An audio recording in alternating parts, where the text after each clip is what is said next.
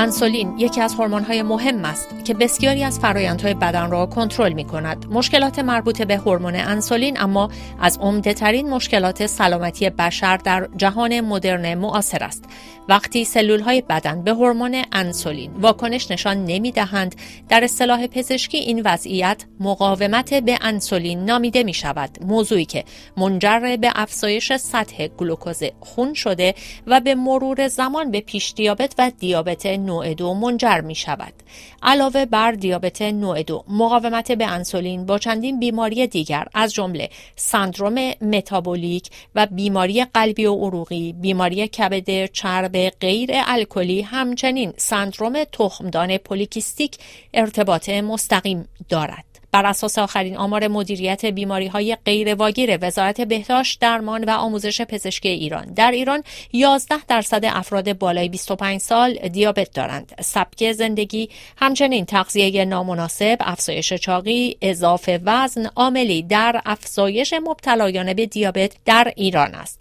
اما مقاومت به انسولین یک وضعیت پیچیده است که می تواند به طرق مختلف بر سلامت انسان تأثیر بگذارد. نکات رژیمی برای مقاومت به انسولین را در این شماره از برنامه دانش و فناوری با خانم یاسمن هاشمی، متخصص تغذیه و رژیم درمانی، مرور می کنیم. مقاومت به انسولین رو باید اول بررسی کنیم، ببینیم چجوری به وجود میاد. ببینیم وقتی ما مواد غذایی قندی میخوریم، قند در خون ما بالا میره.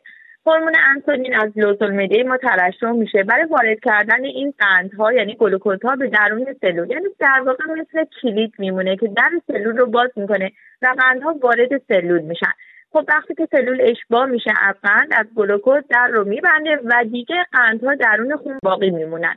انسولین به مراتب بیشتر و بیشتر میشه. چرا؟ به خاطر اینکه لوزالمعده داره انسولین بیشتری رو ترشح میکنه و این ترشح ثانویه برای کنترل قند که دیگه نمیتونه قند وارد سلول بشه و درون خون بالا باقی مونده، باعث میشه که انسولین دائم در درون خون باشه و همین باعث میشه که مقاومت به انسولین متاسفانه به وجود بیاد. معمولا ما میتونیم با اندازه‌گیری انسولین ناشتا، یعنی که در واقع 10 ساعت ناشتا بودن، میتونیم در نظر بگیریم که فرد مقاومت به انسولین داره یا نه، یا قند خون ناشتاشو بررسی میکنیم. معمولا قند خون 2 ساعت بعد رو حتما در نظر میگیریم و اگر فرد دیگه قند خون بالای 140 تا 200 داشته باشه، میگیم این فرد هم پیش دیابت هستش، هم میتونه مقاومت به انسولین رو داشته باشه و میره برای متاسفانه بیماری دیابت. بیشتر چه افرادی هستند که درگیر مقاومت به انسولین میشوند؟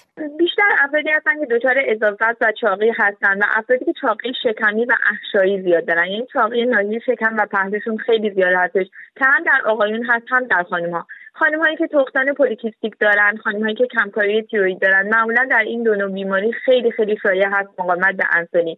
آقایونی که معمولا، یا خانم‌هایی که خیلی مصرف سیگار و دخانیات دارن، معمولا افرادی که استرس به شدت بالایی دارن درگیری با مقاومت به انسولین رو دارن، به خاطر اینکه هورمون کورتیزول در این بدن این افراد خیلی بالا هستش و هورمون کورتیزول متأسفانه غیر مستقیم داره انسولین رو بیشتر تحریک میکنه و ترشح میشه و خودش سیکل نامعیوبی هستش که باعث مقاومت به انسولین میشه. و افرادی که دائم بی‌تحرک هستن، مواد غذایی ناسالم و پای کربوهیدرات زیاد میخورن، این افراد جزو گروهی هستن که مقاومت به انسولین دارن. بنابراین با توجه به این توضیحات که افراد چاق و افرادی که کم تحرک هستن جزو گروه‌هایی هستند که در معرض خطر مقاومت به انسولین قرار دارند، این نشون میده که حفظ وزن مناسب با تغذیه مناسب یکی از عوامل مهم برای پیشگیری از مقاومت به انسولین هست. اما حفظ کدام گروه از مواد خوراکی مهم هست؟ اول باید ببینیم افرادی که مقاومت به انسولین دارن چه علائمی دارن که بعد بریم سراغ اینه که کدوم گروه مواد غذایی فوق العاده میتونه روی این علائمشون تاثیر مثبت بذاره و حتی کدوم گروه غذایی میتونه براشون بهتر بشه.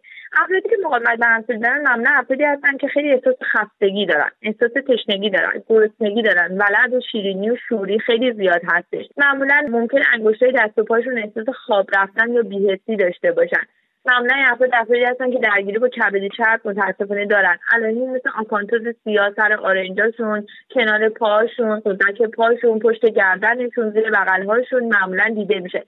دقیقا ما میبینیم که وقتی مراجعین یک رژیم ایدئال و خوب رو میگیرن و یک سری مواد غذایی رو حذف میکنن یا کم رنگتر استفاده میکنن، چقدر میتونه تاثیر مثبتی داشته باشه. معمولا گروه مواد غذایی که خیلی میتونه به این افراد کمک کنه سبزیجات هستش. چرا؟ چون سبزیجات فیبر بالایی دارن. الان توصیه‌ای که وجود داره این هستش که خانم‌ها باید زیر 50 سال 25 گرم فیبر در طی روز مصرف کنن و آقایون 30 تا 38 گرم فیبر. خب اعظم گروه فیبر در سبزیجات هستش. سبزیجات کربوهیدرات کمی داره، فیبر بالایی داره، غنی از آنتی اکسیدان هستش، سیر کنندگی بالایی داره و فرد وقتی سبزیجات رو در طی روز زیاد میخوره دیگه میل و اشتهاش به خوردن خیلی از مواد غذایی کم میشه. برای همین اولین گروهی که برای ما خیلی ارزش داره سبزیجات هستش. البته باید در نظر بگیرید سبزیجات مثل سیب زمینی، باقالی، ذرت، نخودفرنگی اگر بیشتر تب خورده بشه خب اونها هم مثل غلات خیلی پرکالری هستن و میتونه آسیب زننده بشه، اما در حد کم و متعادل فوق‌العاده‌ام خوب هستش. گروه بعدی چربی‌های سالم هستش. در گروه افرادی که مقاومت به انسولین دارن ما معمولا یک سری مواد غذایی باید کمتر مصرف کنیم. پس جایگزین کردن با چربی‌های سالم مثل امگا 3 که خاصیت ضد التهابی داره و خیلی میتونه حس سیرکنندگی خوبی ایجاد کنه، مثل خوردن زیتون، مثل خوردن مغزدونه‌ها، روغن‌های مایع گیاهی مثل روغن زیتون، روغن کنجد، کانولا، کلزا، میوه‌های روغنی مثل زیتون، آووکادو، نارگیل خیلی میتونه به این افراد کمک کنه، هم حس گرسنگیشون هم جایگزینی بشه برای مواد غذایی که ما داریم کمتر مصرف می‌کنیم. پروتئین‌ها برای ما مهم هستش، اما پروتئین‌ها برای ما خیلی مهمه که گروه خوبی از حبوبات رو استفاده بکنن. تا که حبوبات کربوهیدراتش داره فیبر بالا هستش و خب حبوبات چربی برای ما نداره و خوردن چربی اونم چربی گوشت و اینا میتونه برای این افراد خیلی مضر باشه چون خیلی از اینا با کبد چرب درگیر هستن و بیماری دیابت. پروتئین‌هایی مثل ماهی که غنی از امگا 3 هستش، پروتئین بسیار خوبی هستش، گوشت سفید هستش، مرغ، بوقلمون به خاطر اسید آمینوی خوبی که داره مثل تریپتوفان که میتونه حس خوب و رضایت رو به فرد القا بکنه و اون حس خستگی و حس افسردگی رو از فرد بگیره خیلی میتونه در این افراد کمک کننده باشه. اما مصرف کدام گروه از خوراکی‌هایی که مثلا به عنوان خوراکی‌های پرفیبر از اونها نام برده میشه یا مثلا خوراکی‌های فرآوری شده باید برای حال یا جلوگیری به مقاومت به انسولین یا افرادی که دچار این اختلال شدن باید محدود بشن یا کاملا باید منع بشوند؟ بزرگترین گروهی که خوردن بیش از حدش و غیر متعادلش میتونه به مقاومت انسولین آسیب بزنه متأسفانه گروه کربوهیدرات هستش، یعنی همون قندهای ساده و قندهای پیچیده. ترجیحاً قندهای ساده کلا باید حذف بشه، مثلا شکر، قند، موادی که با اینها تهیه شده مثل انواع بیسکویت‌ها، شیرینی‌ها، شکلات‌ها. حالا نه که فرد از اول بخواد قطع بکنه که براش خیلی سخت باشه، ولی باید تا اونجایی که میتونه کمتر مصرف کنه و جایگزین کنه با کربوهیدرات پیچیده مثل کربوهیدراتی که فیبر بالاتری دارن مثل نون‌های سبوسدار.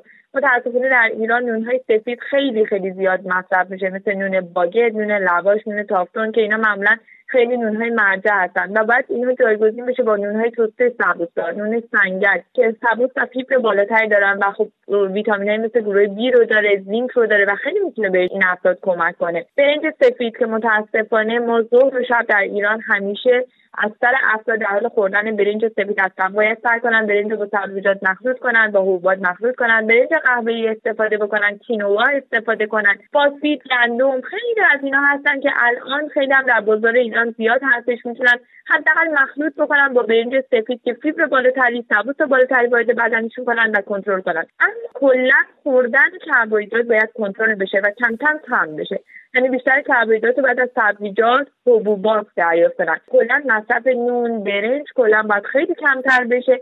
لبنیات حتما باید لبنیات کم چرب بشه، لبنیات پر چرب اصلا نباید استفاده بکنن. منابع غذایی مثل تخم مرغ میتونه خیلی خوب باشه برای این افراد، به عنوان منبع پروتئینی پرخاصیت میتونه کمک کنندهشون باشه و مواد غذایی فرآوری شده مثل سیب زمینی سرخ کرده، مثل ذرت‌های مکزیکی، ذرت‌هایی که الان در بازار هستش، مواد غذایی مثل فست‌فودها که با روغن خیلی زیاد هستش، چربی‌های ناسالم هستش، واقعا باید از این گروه غذایی حذف بشه.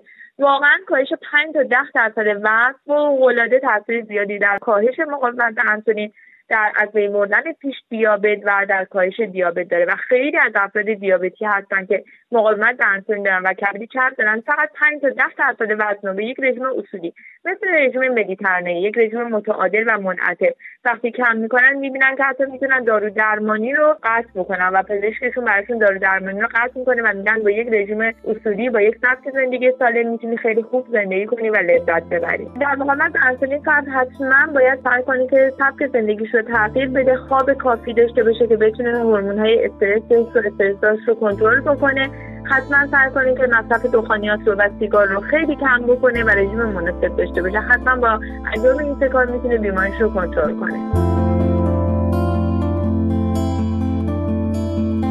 تا شماره دیگر از برنامه دانش و فناوری شاد و سربلند باشید.